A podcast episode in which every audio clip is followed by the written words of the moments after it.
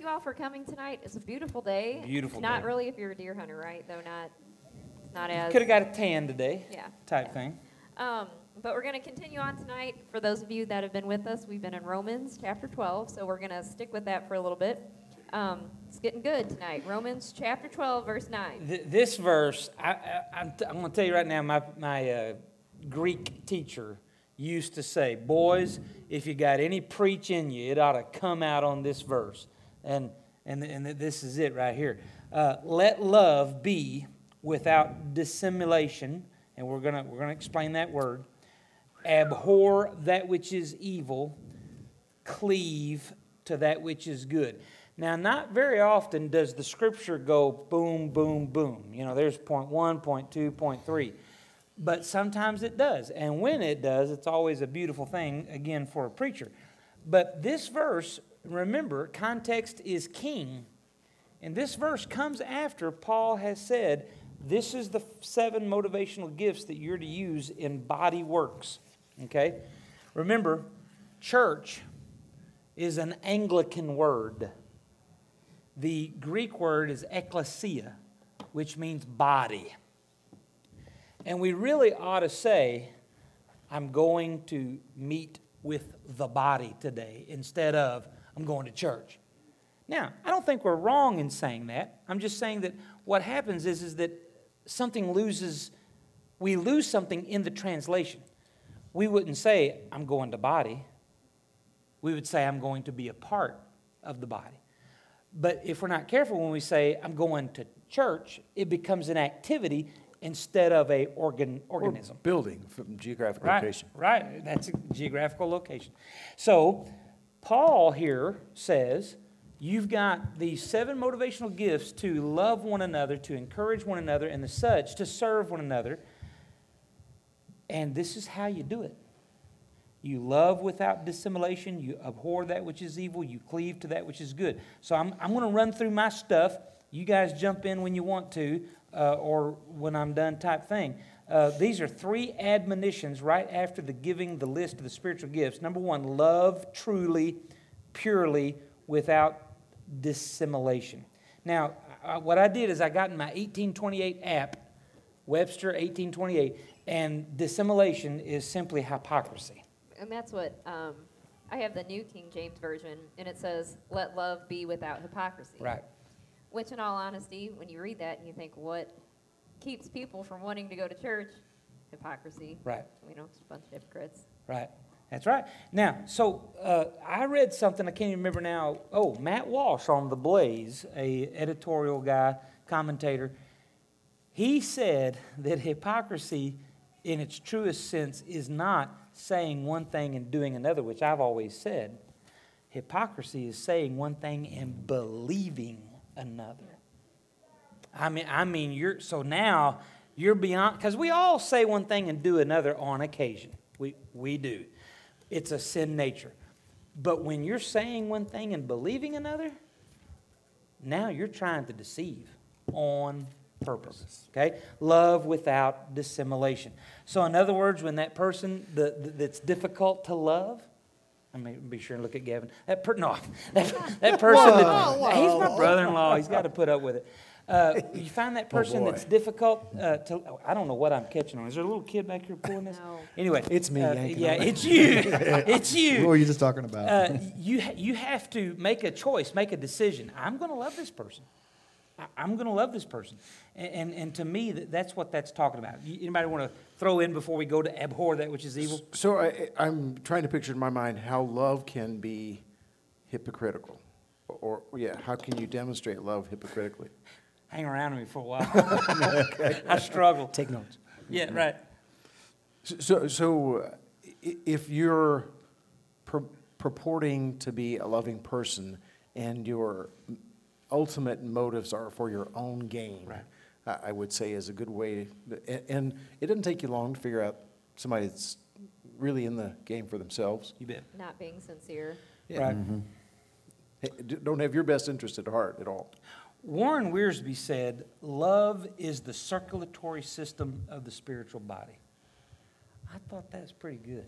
Profound. You, you know about circulatory systems. I do. I actually was thinking, I got to hear Warren Wiersbe speak um, in Nebraska when I was in college. He came and spoke to our youth class all the time, and everybody was like, Who's this old guy? And I was like, You know what? My dad has commentaries of this guy just stacked up at home. I used to paint my nails because they were the big books, and I'd take that out, and I know why. And I was like, Dual This use. old guy is important. He's important. Yes, he is. So, and I didn't, I was too dumb to realize how important he was at the time. but- Well, I, I've made no bones about it. If John MacArthur ever quits writing books, my preaching level is going to go down. Not that it's up, but I'm just saying. I depend pretty heavily Here on. I'm just saying tonight. I'm, yeah, I depend heavily on. Well, Warren Wiersbe was 20, 30 years ago preachers' go-to. You know, he, he was the guy because he did a, a commentary on every book of the Bible. Every kind of like uh, J. Vernon McGee. Oh my God, I heard him this morning. He man, he's on all the time. Uh, which is good stuff. So, the circulatory system of the spiritual body, which enables all the members to function in a healthy, harmonious way, it must be an honest love, he says. And then that reminded me of the verse, By this shall all men know that you're my disciples if you show love one to another.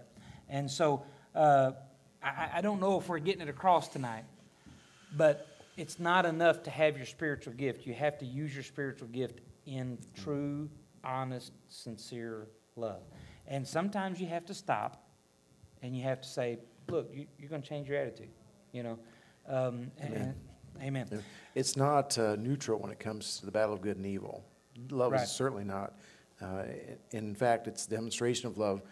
It's a rescuing kind of love. It's, it's basically what the war is about. It's, the war itself is funded, it's, it's motivated by, it's informed by God's love. Loving others like you love God. Uh, so the, the, let, me, let me read the definition real quick and we'll move to abhor that which is evil. The act of disassembling, a hiding under a false appearance, a feigning, false pretension, hypocrisy. Dissimulation may be simply concealment of the opinions. I thought that was interesting. I find myself doing that very Oh same my thing. goodness! Uh, I- and I think there's a fine line there, you know, Say between again, being hiding of the the hiding of the Okay, opinions. In, in other words, you're sitting there thinking, I cannot stand this guy. this guy thinks he's all that, and you're just sitting there smiling, you know.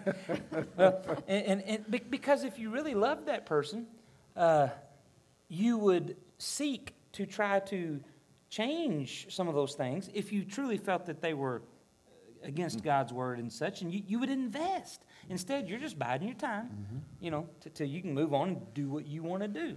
This is hitting close to home, It isn't is. it? This Ouch. is a little more painful than I thought it was going to be tonight. Sentiments or purpose, but it includes also the assuming of a false or counterfeit appearance which conceals the real opinions or purpose.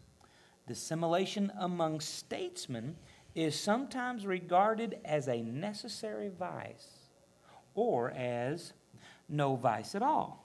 And I think there's that fine line. You know, so what they're saying is, or what he's saying is, Yes, is that please break that down a little bit. a statesman, uh, uh, we would call him a politician now. And I'm going to tell you, that's one of the reasons we're in the trouble we're in in the United States of America, is because we don't have statesmen anymore. Yep. We have politicians. What's the difference? A politician is pretty much out for himself for the next election. A statesman is pushing and fighting for his state's rights and their betterment. And ultimately, not just for the, you know, get all the money I can from my state. No, that's not what I'm talking about. How can they be the best state to propel the union as a whole to the, to the betterment? Um, but, but their state needs to better themselves, and that's not just receiving money, but, it, but it's doing better and the such. And so a statesman has to be able to uh, keep some things close to the vest, you know, but certainly not to a point of hypocrisy. And I, I heard recently, or actually this week, Rush was talking about, believe it or not, Trump acting as a statesman in the, in the transition of power here with Obama. He, he agreed with and praised Obama in the meeting, but we know he has di- diametrically opposing views. That's being a statesman. That's right. I, I, you know, we're, we're gonna get Civil along, discourse. we're getting Civil along till we have the discourse. transfer power and then, Amen. Uh, abhor that which is evil. Now, the Latin word here is abhorro, to set up bristles, shiver, or shake, to look terrible. You, you ever you ever said something to your wife or husband and they give you that terrible look, you know, whatever it may be? and, and then I have that I don't know petrified look, she heard talking something I didn't say. right, right. She heard something I didn't say. What'd you say? I don't know what you're talking about. Never do that. Which time? No. Yeah. Uh, so uh, that, that's what we are to do when we see or hear something evil. Abhor, give that terrible look to what is evil.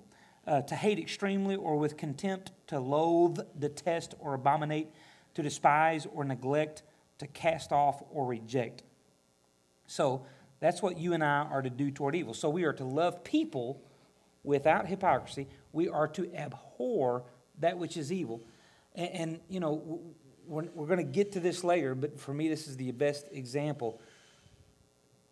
I, I cannot, will not, hope I never get over the, I- I guess the word would be hypocrisy of the liberal left in our nation that from one side of their mouth they talk about children and loving children, protecting children. It's all about the children.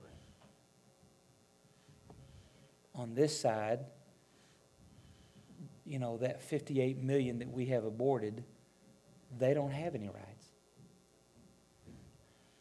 I, I just, you know, I- Yeah, that well- abhors me. And there's a, a Casting Crown song where they say, We're sound asleep by philosophies that save the trees and kill the children.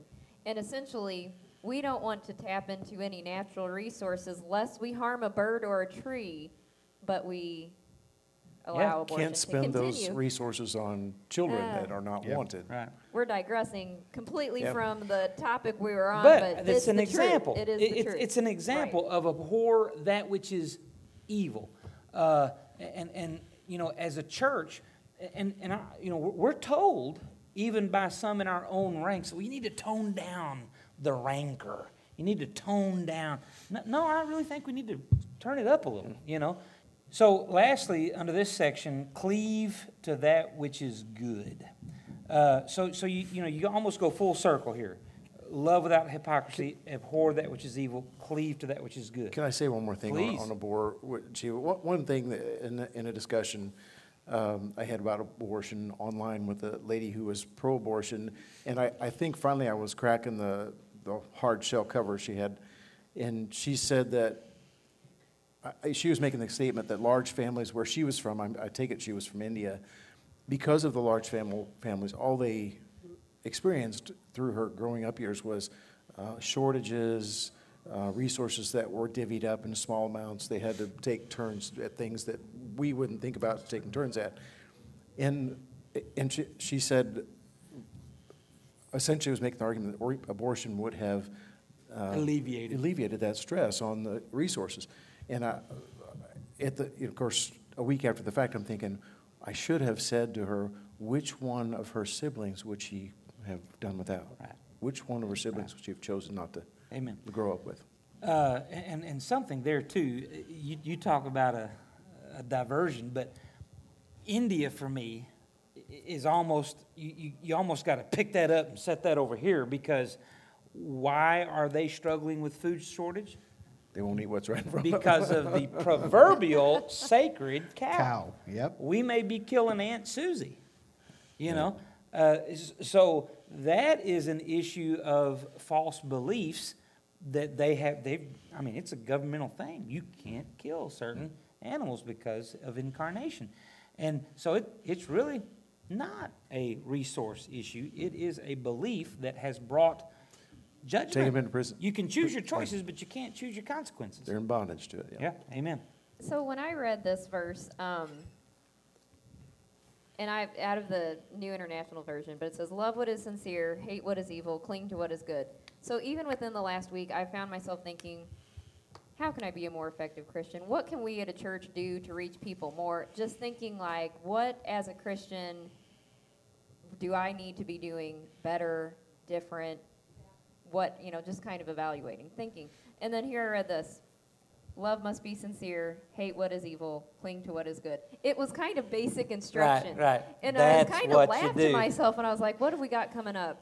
Uh, chapter 12, verse 9, and I'm reading it on my app and I'm like, there it is. That kind of sums it up. Booyah. But the thing is, it's it's hard to love It is. without hypocrisy. It is. Some people are hard to love. It's and the thing is that you might show love, you might do loving things, um, but is your heart really there? It that's the kind of thing that is hard.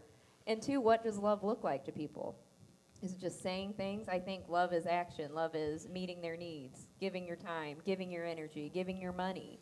Um, all speaks to loving people in our community. I think that's what speaks love. That as a church is how you reach people.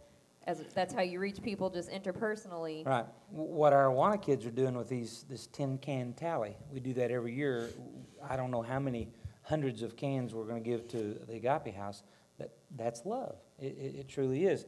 Uh, them taking, several of the kids took time out of their day or schedule and went to, uh, Country Fresh and stood out and asked people to, you know, go buy some canned food and, and donate it. Well, and the other part is hating what is evil, and then part of that too is what we talked about last week is kind of recognizing what is evil, recognizing what is not true, Right. knowing it when you see it, Right. Well, especially in standing today's, up for it when you do yeah, recognize it. well, especially in today's society, because that line has been blurred so much that if you look, and, and I'm not speaking out of truth and all things, I have been divorced, so that's why this one always kind of rings in my ear. If you look back when I was a child, back in the sixties, that word would never be mentioned in front of your children. Hmm. It was, they're getting, they're getting the, the big D. It was never divorce. You never said that word in front of a kid. Where today it's a flippant word. Oh, they're getting divorced, you know, and it's just a matter of facting, you know, and it's, and if you look at it, we should abhor that word. If a, if a divorce happens, I mean, my Christian faith is stronger now You after bet. my divorce than it ever was before.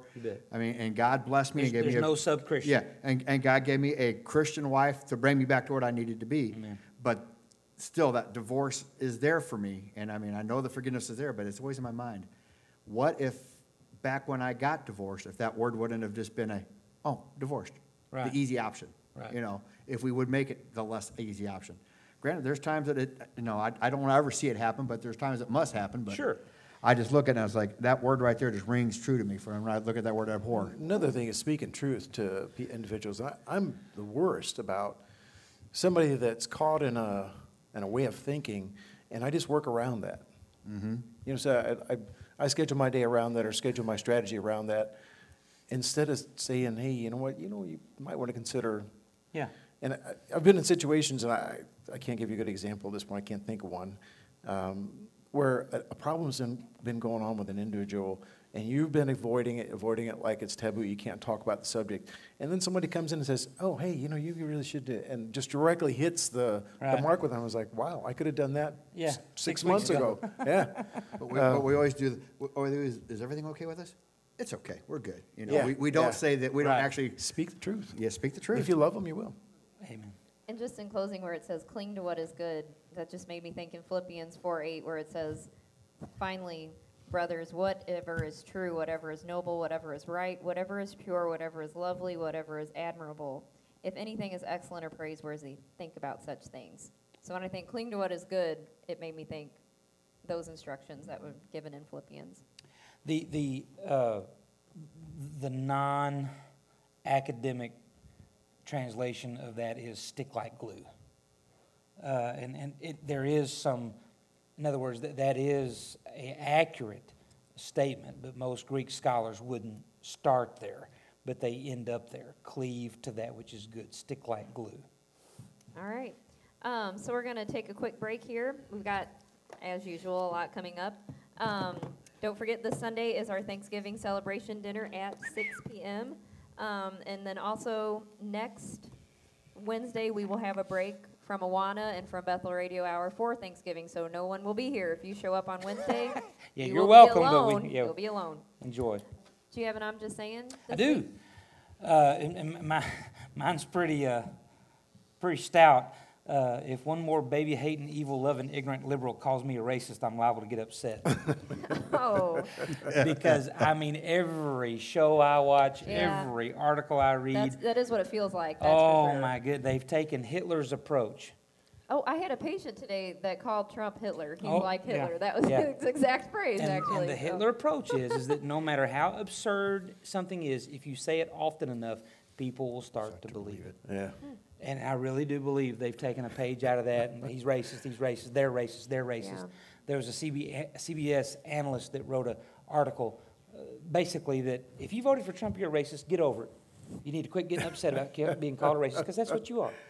Yeah, Redefining racist, yeah. I saw a picture of a, it was an empty street in New York City that said, the, eh, this is a, a picture of the protest after Obama was elected. Like, All the conservatives hitting the street, it was just an empty street lined up, yeah. Yeah, All right. man. Oh, shoot. Is another, right along those lines, Black Lives, this is the title of an article online. Black Lives, Black Lives Matter anti-bullying activists arrested for assaulting a 74-year-old man at a Trump protest. So, who's a racist? Right. Sorry. Anyway.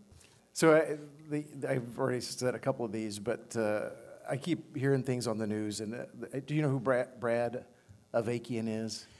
I do because I read the story. Story about the he he was the guy who put the sweet cakes uh, bakery out of business in o- uh, Oregon because they wouldn't make the cake for the gay wedding, and uh, he ran for office, a statewide off, statewide office in Oregon, and lost to a Republican for the Secretary of State. First time that's happened in the state for, in 14 years. And the, the liberals complaining about Steve Bannon, who, who's now on the Trump team, as being ultra right wing. And I, I just say two words Eric Holder. Come on, man. Yeah. Get, get over it. Yeah. Tr- Uh, Trump slipped out, slipped out past the press corps last night. As you was big, oh, he can't do that. Can't, can't go there without us knowing. And the, they, they said, this kills me. Pre- Press said they were there when Kennedy got shot. They were there when Reagan got shot. It's a long-held, prestigious honor of the American press. I was like, come on, it's it's almost fun again to Right. listen to the to news. To be there when the president gets I'm- shot. I'm ju- exactly. I'm just saying it's getting fun to listen to the news again. It's been a long time, so. All right. Um, so we're moving on to our second topic.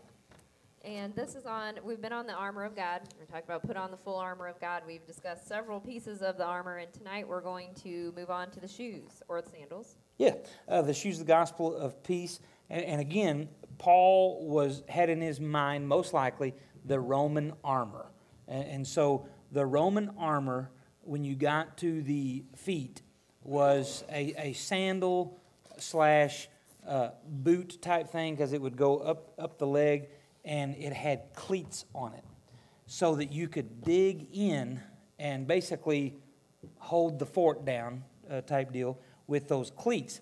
And so uh, this piece of armor has a lot of significance. Uh, the gospel is not something you retreat from. It's not something you retreat from. You, you dig in, you take your stand. You're not carrying the gospel, the gospel's carrying you. Amen. I thought that was interesting. Amen. And not just any gospel, but the gospel of peace. Now, uh, you, you- have you got, somebody got Ephesians 6 pulled up? Oh, I do. All right, uh, read the part where it says the gospel of peace. What, what else does it say about it? Um, let me find it. Stand firm then, with the belt of truth buckled around your waist, with the breastplate plate of righteousness in place, and with your feet fitted with the readiness that comes from the gospel of peace. The gospel of peace. All right, there's two kinds of peace. And I can't remember, it may have been Warren Wiersbe that, that helped me with this years and years ago. But there's two kinds of peace when you get saved. You get peace with God because you are now no longer an enemy of God. When you are lost, you are, the Bible says you are enmity against God. Your sin, your sin is an enemy against God. But when you get saved, you get the peace with God. That's important. So you, you the wrath that is headed for you is taken care of because of the cross of Christ. But the, the if you will, the best part of the gospel of peace is the gospel of, or the peace of God. So you get peace with God because of the finished work of Jesus Christ on the cross. but you also get the peace of God because of that being taken care of. Does that make sense? So, so there's two pieces. You know, it, it's like your kid, okay? Your kid comes up, and uh, let's just say your kid fed, you know, Titan a bunch of whatever to make him throw up. Totally has happened. That's pretty. All right. So, you know, you, you correct your kid, and, and your kid looks at you with those big brown eyes or whatever and starts tearing up and all that and pulls on the heartstrings and says, I'm sorry, mom, I shouldn't have done that. You forgive your kid. The kid has peace now with mom and dad. But now you go beyond that now and you cuddle that child, you hug that child, you give them ice cream. There's the other piece. So you get peace with mom and dad, no belt, and the peace of mom and dad, a relationship. That, that's my contribution for the gospel of peace. And as you have mentioned before, each article of the armor is a representation of the character of Christ as well. Absolutely. And he holds the title Prince of Peace. He, he's the arbitrator of real peace, um, which I think as a nation we're suffering from a deficiency of. And that's why you see people in the streets. I, I honestly don't understand what they think they've, they'll gather by making the rest of culture listen to them scream. Um, there, there's no peace in that. There's no accomplishment in that. Um, we're, we're in the middle of a normal process of the transfer, peaceful transfer of power, is what we always say. And we've got a, a faction that's fighting against that. Um, honestly, I think it's because they don't have any idea what peace, uh, what the peace of God is, or that they can even have it, uh, which is the sad part, which is all the more important that we ready ourselves with the gospel and Is it present it to bad that. I was just thinking they didn't have a job to go to, and that's why they were there? Is that bad? Love Sorry. without I know, dissimulation, sorry. Tara. Fail. Love. Well, um, I'm with Dave. See, I concealed that opinion. I'm just not that Statesman, he's spiritual, working on Ben. statesman status. Statesman stuff. Not that spiritual, sorry. Hey, I'm with you. Um, well, I was reading too, um, just along these lines where we're talking about you have your breastplate, you put on your belt, you put on your breastplate. And what's the point of having all this armor if you don't have shoes? Right. Like, you're not going to make it very Right. far. If I, um, when I was little, I stepped on thorns going barefoot Oh. outside, and then a few months later, I stepped on bees outside, and I've just never gone out without shoes. Right. And I just, I got tender feet, and I can't help that. And so when I go outside, it's like, you know, it hurts. But even a soldier, even the toughest soldier, is not going to go very far on a rocky ground to run or walk or move without their shoes on. So I like these, this particular analogy made sense. But I think with the opposite of peace is fear. Yep. And you think about your So- feet, and, you know, and when you think about the time of combat back in the Roman days, you were protected from from mid shin to throat with a shield. Mm-hmm. But what if that uh, enemy takes that spear and flips it up and jabs straight down? Mm-hmm. Your foot's exposed. If you if you lose that support of one foot, you're weaker. So that piece that comes in, as far as the shoes go, they were when not only were they cleated in the bottom, but they were also covered the front of your foot. Sure. So you couldn't get it pierced. So if you think of the, the solidness, that piece, the, your foot is what keeps you going. And any, anybody who's been in the military, oh, I don't have this silly thing on, do I? Nope. Anybody who has been in the military who has walked knows the most important thing on you is not your backpack, it's not your, not your, it's not your core, it's not your shoulders, it's your feet. It is. You take care of your feet, because if you, twenty-six mile hike and your feet start to hurt, hurt at mile two, you're not gonna make it. Um, that's where the treatment for athletes' foot come came from, actually. Really? protection of the feet because Yep. they found out that the soldiers were getting athletes' foot and they couldn't perform. Sorry. Side note, just uh, Oh, yeah. brought that from the crevices of microbiology. You're welcome for that. But we have all No benefited- charge. We've all benefited from that. But what I was thinking when it comes to peace, the opposite of peace is fear, and Right. that's ultimately what Satan wants us to do. So when Right. it comes to spreading the gospel, which is what we're supposed to do, he wants to strike fear in us. So people don't want to hear that gospel. You're going to get criticized if you tell the gospel. believe the it. gospel's not really that important anymore. Those are the kind of lies that are coming to us as Christians when we want to spread the gospel. He wants to inflict fear in the midst of our shoes with peace or peace shoes on. Right. if you think about it as a, as a weapon, and think about it the other way, Tara, we want to inflict peace on our enemies. We, whole, whole different, you can see the, the spiritual war in context there. It's, we're, we're trying to inflict on our enemies our, our love without dissimulation, an abhorrence of harmful things, and a peace that passes understanding. Um, it's a whole different level of warfare, uh, and w- we can't lose sight of the fact that it is war. And inflicting our, uh, you know, pushing our morals on other people includes forcing you to have peace. you know, to, to experience peace, to experience love, Sure. to experience uh, joy, gentleness, meekness, kindness, faith. Uh, it's a terrible, terrible thing. Pestilence we're trying to push on the world. Well, and, and ultimately, we're adding light to their gospel. To in in another part, it says to render, don't render evil for evil, render good for evil. So when someone lashes out at you, you return that evil with good, and you're adding. The Bible says you're heaping coals of fire upon their head, and we talked about that one night. It, it's not our way of getting vengeance. It's our way of adding light to their gospel. That makes no sense for you and I to treat someone who's been hateful to us, to treat them with love and kindness.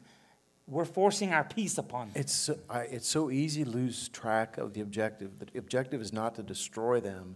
The objective is to convert them. Amen. And to, to give them life, to make them uh, have eternal life, a relationship with God, and find their purpose in God. So when they're coming at you, calling you names and trying to inflict damage upon you, it, it's very hard not to return in kind. And that, that's what we're called to. We're called to not, not destroy them, but to give them life. And sometimes they can inflict a lot of damage on you before they realize that, you know, I'm here to present to you a worldview that explains everything. why, you're, why you're empty inside, why you, uh, the purpose of pain, the, the deepness of passion that comes from experiencing pain, a whole worldview that explains the way the world works in, in a coherent explanation. And some, sometimes uh, I'm reminded of the missionary who gave the example of the huge giant python in his hut, and he said, uh, he explained that the natives were all up. You're going to have to give up your hut. You're going to have to give up your your hut. And he said, no, no. So he went in and got. He had just a small firearm and shot the python right in the the skull. And he said that python was dead when he shot it, but the destruction that he wreaked on the hut while it was dying, he never really accounted for. Um, so same things, you know, we can relate this to the election. We can relate this to the, the devil. The devil's already lost the battle, but in the dying process, he's thrashing and destroying everything that he can within arm's reach or tail's reach, whichever.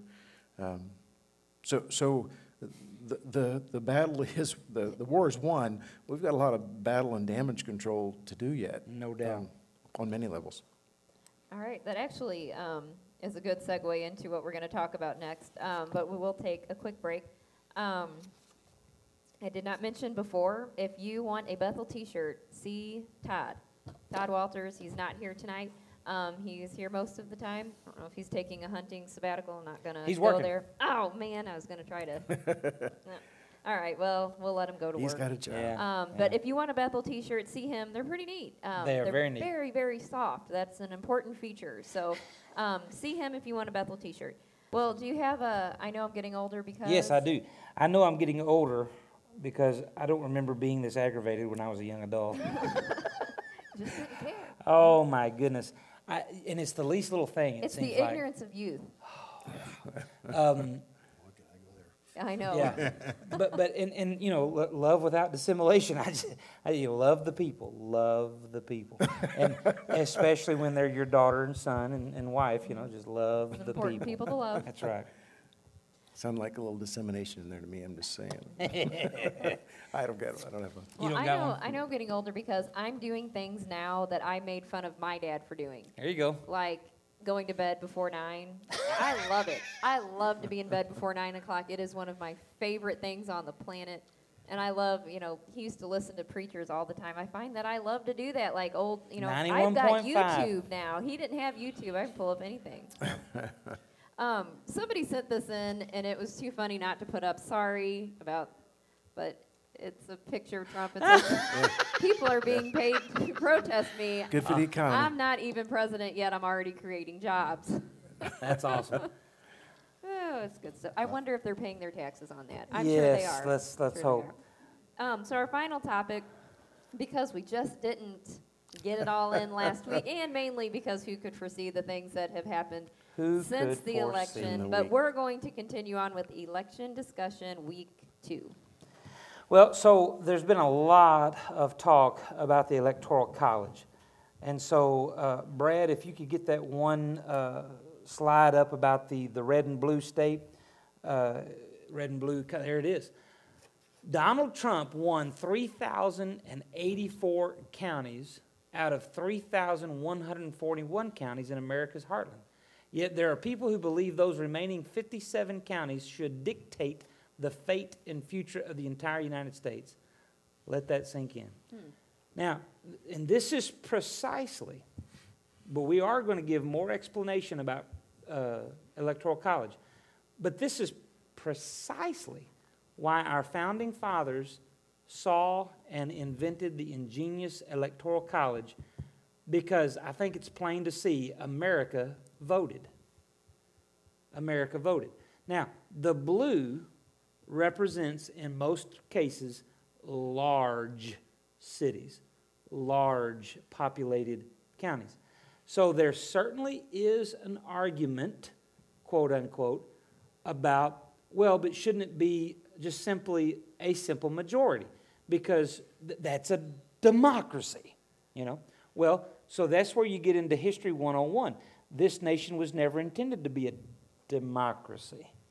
We are a constitutional republic. That's what we are. And an electoral college allows us to stay a constitutional republic. Because if we were truly only a democracy, then I would have to agree. We've got to go to simple majority. But we're not. The, the President of the United States doesn't just represent cities, he represents the entire populace of the United States. That is the best explanation I have heard, and we have just beat that horse for the last week amongst the people I talked to, and that is dead on. Well, the other, so, go ahead. The other side of this is if, if we were just on a simple majority vote, the whole election, the whole electioneering process would be different. We would never have seen Donald Trump in Missouri.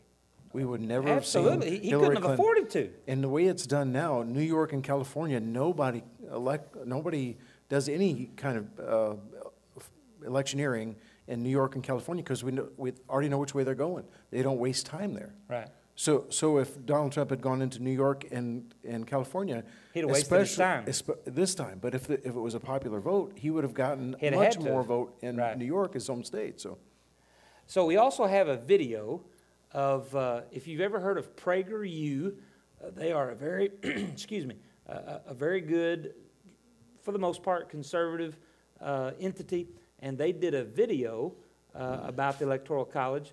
Do we have that, Bradley? Awesome. Whenever you're ready. I want to talk to you about the Electoral College and why it matters. All right, I know this doesn't sound like the most sensational topic of the day, but stay with me because I promise you it's one of the most important. To explain why requires a very brief civics review.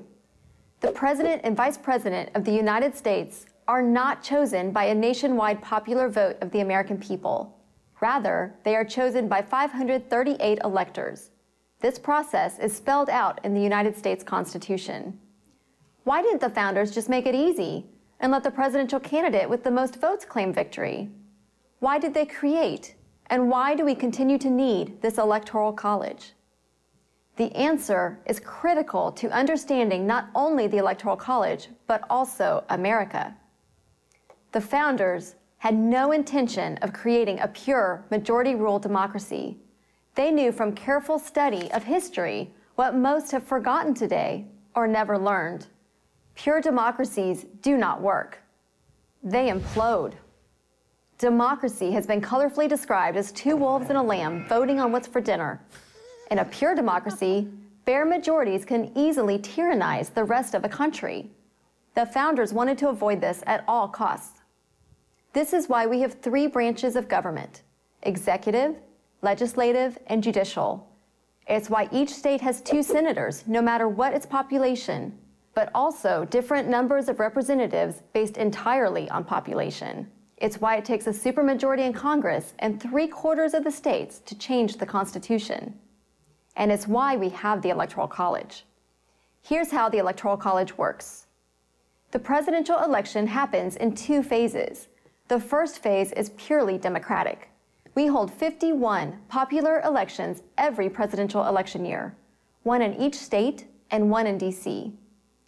On election day in 2012, you may have thought you were voting for Barack Obama or Mitt Romney, but you were really voting for a slate of presidential electors.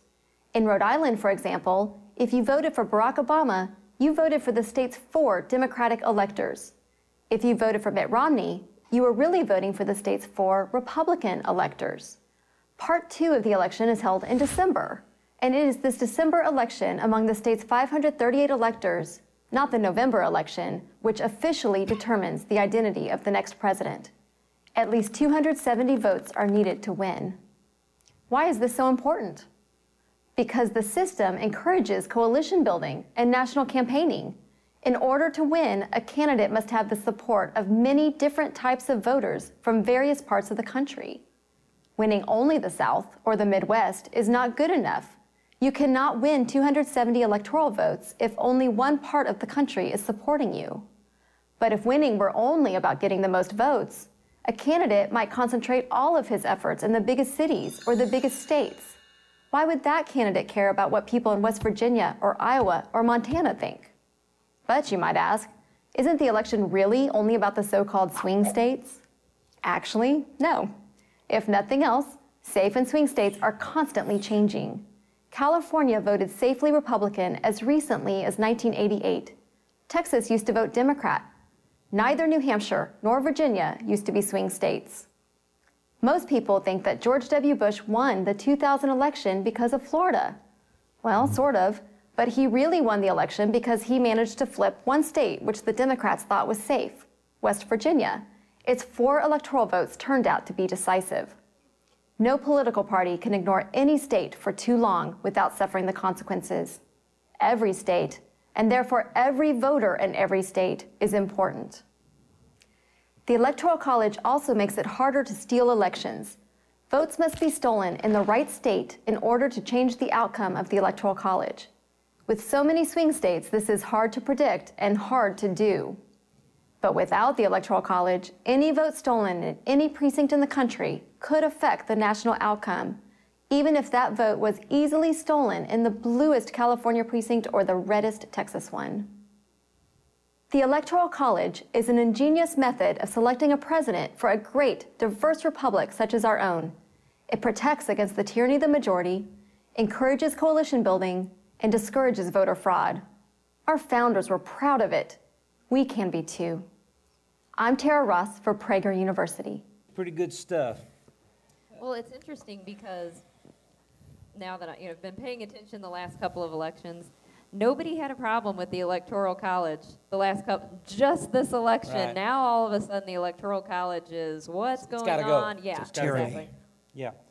Well, and so, and this is really, guys, what we've been talking about for, for quite a while. We have to instruct ourselves on these things. We have to engage our uh, community in these areas because, and I'm going to tell you, men like Steve Ross, he taught in his class, he taught Missouri Constitution. He, he taught the United States Constitution and such of that nature. So I know it's being taught.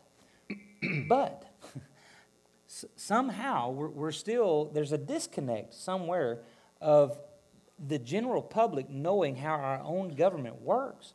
And then when things don't turn out the way they want them, then they want to change it. You know, n- no. After it's been in place for 230 Right. plus years. Right. It, it has worked for 230 plus years. My love is feeling a little dissimulation. Oh, Well, I, I want to, pinhead came right to the top of my vocabulary, sorry. You, you got people wanting to change something because it didn't go their way and uh, propound, so, so if you change it so say that you do change it, take away the electoral college and, it's- and you, and you lose by the popular vote, what are you gonna change then? Right, right, right, yeah. Well, Sorry. s- yeah, so. Little uh, dissimulation. Yeah, a little, boiling little up in dissimulation there, Gavin. Um, the, the bottom line for me is, is that we have to hold folks to the fire. We, it may be us out protesting, you know, after December the 19th. If they do somehow, uh, I mean, there's 4 million signatures so far to um, basically get rid of the Electoral College. Barbara Boxer has put in legislation, so, so it, it's going to be a subject for a while. Who knows, it could go to all the way to the Supreme Court, so on and so forth. Uh, But I- for me, that would be tantamount to um, Declaration. A, a declaration, yeah, a declaration. And I, believe, uh, unfortunately, that, that that's where we're at as a nation, that we are on a teetering uh, place here. Uh, it, it- it's just extremely important. We, we need to be praying on a daily basis for our nation. Amen. Uh, We're- it- not done yet. We're, we're We not done on any level. Uh, So go ahead. Se- Several, well, you, you said teetering there, and I've heard that word used several times by conservative uh, talk people this last week. That the nation is in a precarious place, and I, I, I, I I am unashamedly a listener of Rush Limbaugh. Don't always agree with him. I know, it, yeah, a lot of people you're gasping for your abhorrence of evil there, but um, if anything, he presents a very interesting viewpoint. Um, in any, in event, he, he used that term, and he, he just started going on how significant, significant the losses were to the Democratic Party.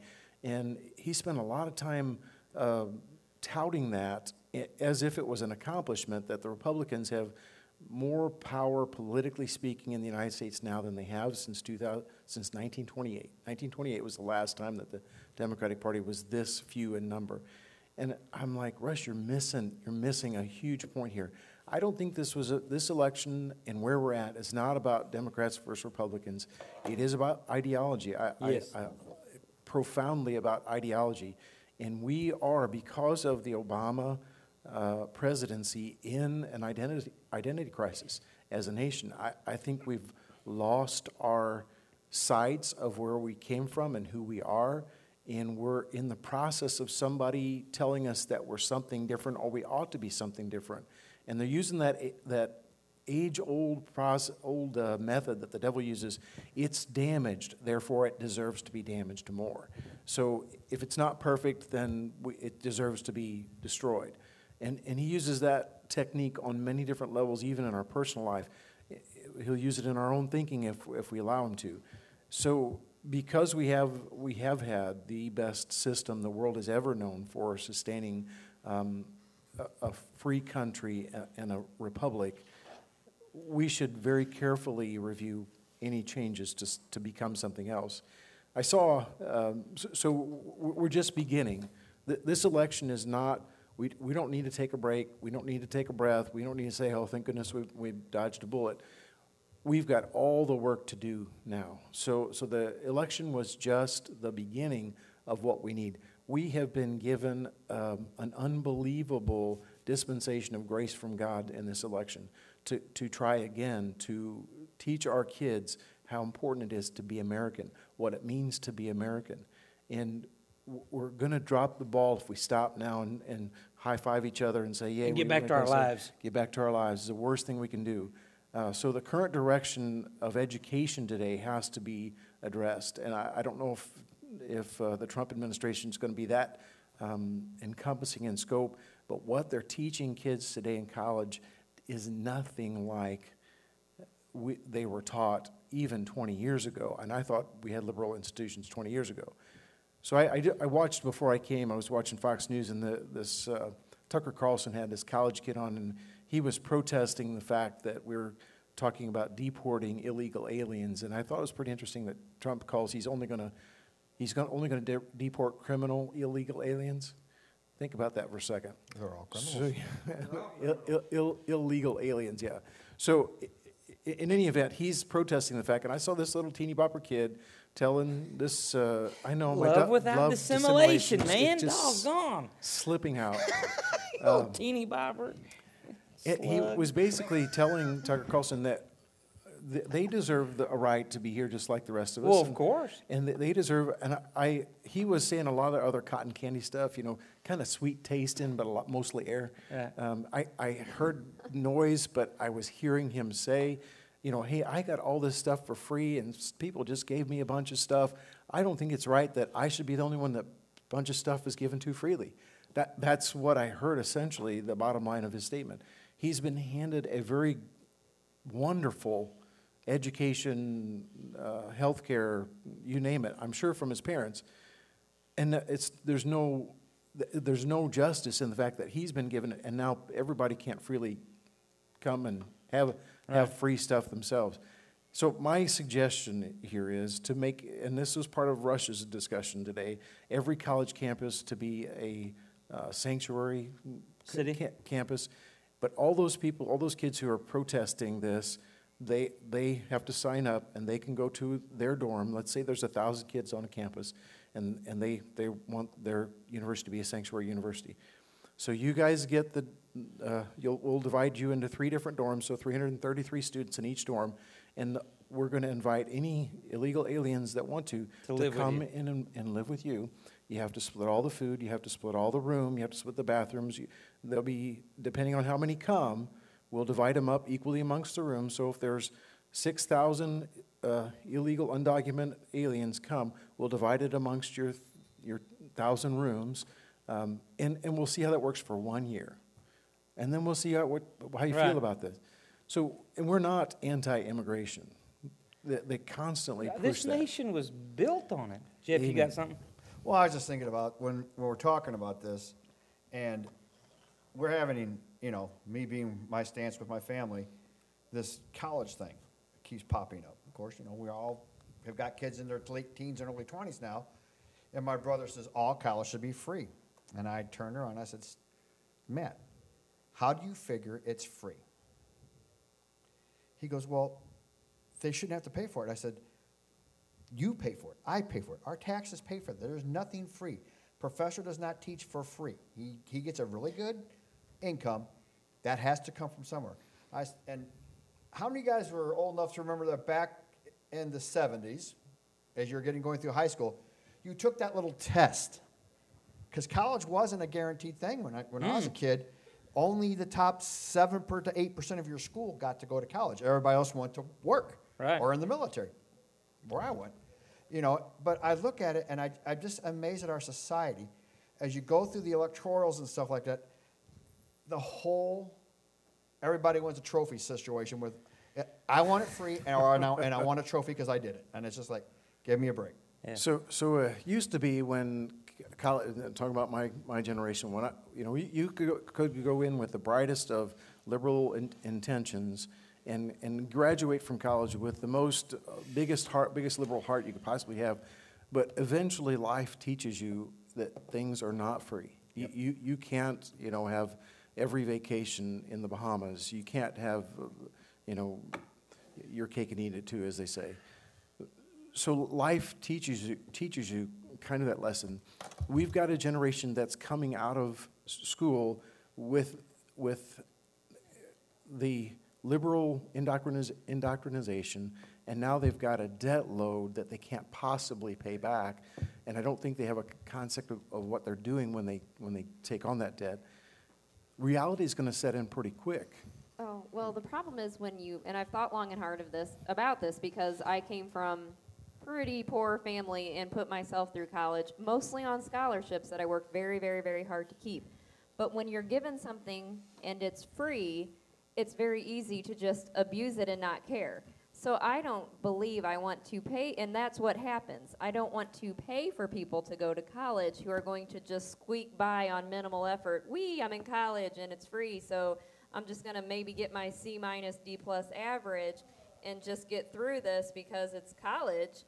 Um, when college is free, it's because you have earned it to be free. You've kept a scholarship. You've proven yourself that you should have. So if they're gonna do it, you better set up some kind of scale like it's free until you get this grade and then it's not. Right. Because the minute that people realize, well, it's free no matter what, I don't care what I do here, party's on, mm. I'm out of the house, that is what will happen. And as a college student, I was the poor kid. My friends were the rich kids from Omaha. And let me tell you what the rich kids from Omaha, well, let me not tell you what the rich kids from Omaha did. I know It what they wasn't- did. Parties. It was not pretty, I can tell you, and it wasn't the same existence I had knowing, oh my gosh, I have to get I gotta these make it. grades. And so when it was free and if somebody else was fitting the bill, but that's whenever I see all these kids protesting, I'm like, boy, I know where this road is headed. We're gonna sink bazillions of dollars into this.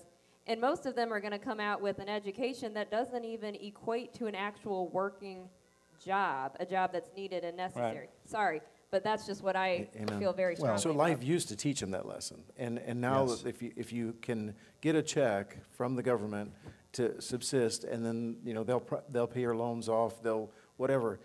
We, we've got to get into place an edu- education, we've got to start with college, start teaching real American history, r- real Yeah. reason, real reasons why it's a wonderful, purposeful, glorious thing to be an American. Oh. It's something different to be an American and get some kind of in place way for these kids to get out of debt. And there's many ways that you can do it with, with a free economy. Them learning that, I think, would be a huge life lesson. You start giving business owners incentives to start pay, making student loan payments. Yeah. Um, quick I note. think, I think that's, he's trying to give That's us a a- hint. that's Yeah, Oh, Go man, ahead, Tara. Someone texted in an interesting fact. Donald Trump's wife is an immigrant and Yes. became a citizen in 2006. and Legally. she came to us on a work visa. legally. Bring in Amen. good immigrants. I'm Amen. You saying, didn't see Yeah. that- you good didn't see it? people, but Uh, so you didn't see that sign with Michelle Obama? I'm being replaced by an immigrant? As, as a first lady, she, she's holding up a sign that says, I'm being replaced by an immigrant hey, for first lady. I said, great. Legal. Amen. Legally. Uh, the rule of law. That is a phrase that we have to embrace and get back to. The rule of law. Thank you guys. Excellent Thanks, everybody. group tonight.